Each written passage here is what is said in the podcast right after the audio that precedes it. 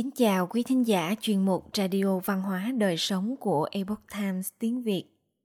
Hôm nay, chúng tôi hân hạnh gửi đến quý thính giả bài viết có nhan đề Câu chuyện nhà Phật, phiền não của người tu luyện.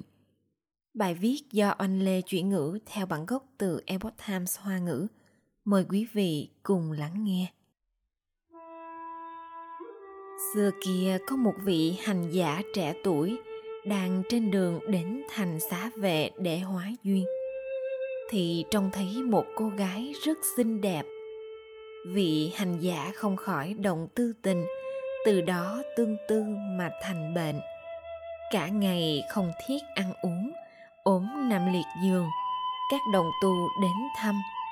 Trông thấy bộ dạng hồn siêu phách lạc của cậu ta thì cảm thấy vô cùng lo lắng vị hành giả trẻ tuổi này đem tất cả phiền muộn trong lòng kể ra. Các đồng tu mặc dù rất thông cảm cho mối tình đơn phương của cậu, nhưng họ cũng không cách nào giúp đỡ được chuyện này, chỉ có thể dùng lời nói để an ủi. Tuy nhiên, vị hành giả đang ôm mối tình đơn phương này quả thật không thể nào tiếp thu được lời an ủi của mọi người mọi người mới quyết định đem chuyện này báo lại với đức phật. Sau đó đưa vị hành giả trẻ tuổi này đến gặp đức phật và đem đầu đuôi câu chuyện kể lại với ngài. Không ngờ đức phật sau khi biết được toàn bộ sự tình, thì liền nói với vị hành giả trẻ tuổi rằng, con đừng quá lo lắng như vậy nữa. Hãy nghỉ ngơi ăn uống đầy đủ. Ta nhất định sẽ giúp con nguyện vọng của con sẽ được thực hiện. Mọi người đều hết sức ngạc nhiên với quyết định của đức phật. Vị hành giả trẻ tuổi mừng rỡ vô cùng, tinh thần vì vậy mà cũng trở nên phấn chấn hơn. Sau khi ăn no, thì cùng đức phật rời khỏi tỉnh xá kỳ viên, đi về phía thành xá vệ. Sau đó Đức Phật dẫn theo các đệ tử cùng đến nhà của cô gái kia. Khi mọi người vừa đến cổng nhà của cô thì đã nghe thấy tiếng khóc lóc thảm thiết vọng ra từ bên trong, vô cùng hỗn loạn. Hỏi ra mới biết, thì ra cô gái trẻ đã qua đời cách đây ba ngày.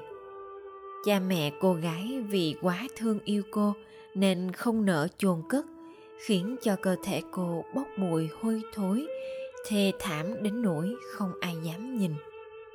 Đức phật quay lại nhìn vị hành giả trẻ tuổi, rồi ân cần dạy rằng, cô gái mà con yêu thương say đắm ấy, bây giờ đã thành ra bộ dạng như thế này. Con nên biết rằng vạn vật là vô thường, sinh diệt biến đổi chỉ trong chớp mắt rất mau chóng chỉ có kẻ mê mới chú trọng vẻ bề ngoài, mà bỏ qua sự thật. Từ đó mà tự chuốc lấy đau thương. Thấy sắc đẹp thì nội tâm bị mê hoặc. Đối mặt với vô thường thì không giữ được tâm tính. Để lạc thú hủy hoại bản thân, chẳng khác gì tự mua dây buộc mình. Người trí thì không chút do dự dũng cảm đoạn trừ tất cả phiền não. Nếu mặc tình phóng túng, đắm chìm trong lạc thú, đắm say trong ái tình, thì chẳng khác nào là tự tạo địa ngục cho chính mình. Chỉ khi nội tâm giác ngộ, đoạn tuyệt dâm dục, thì mới có thể phá bỏ sự ràng buộc của những tà dục, triệt để đoạn tuyệt đau khổ của sinh tử vị hành giả trẻ tuổi tận mắt chứng kiến thi thể đang phân hủy của cô gái trẻ. Lại nghe được lời dạy chân thành của đức phật, thì chợt tỉnh ngộ. Ngũ thể đầu địa tạ tội với đức phật. Sau đó, anh ta theo đức phật quay trở về tịnh xá, nỗ lực tu tập, cuối cùng tu thành chính quả. Quý thính giả thân mến Chuyên mục Radio Văn hóa Đời Sống của Epoch Times tiếng Việt đến đây là hết. Để đọc các bài viết khác của chúng tôi, quý vị có thể truy cập vào trang web etviet.com. Cảm ơn quý vị đã lắng nghe, quan tâm và đăng ký kênh. Xin chào tạm biệt và hẹn gặp lại quý vị trong chương trình lần sau. Kính chúc mọi điều bình an và tốt lành đến quý vị cùng người thân.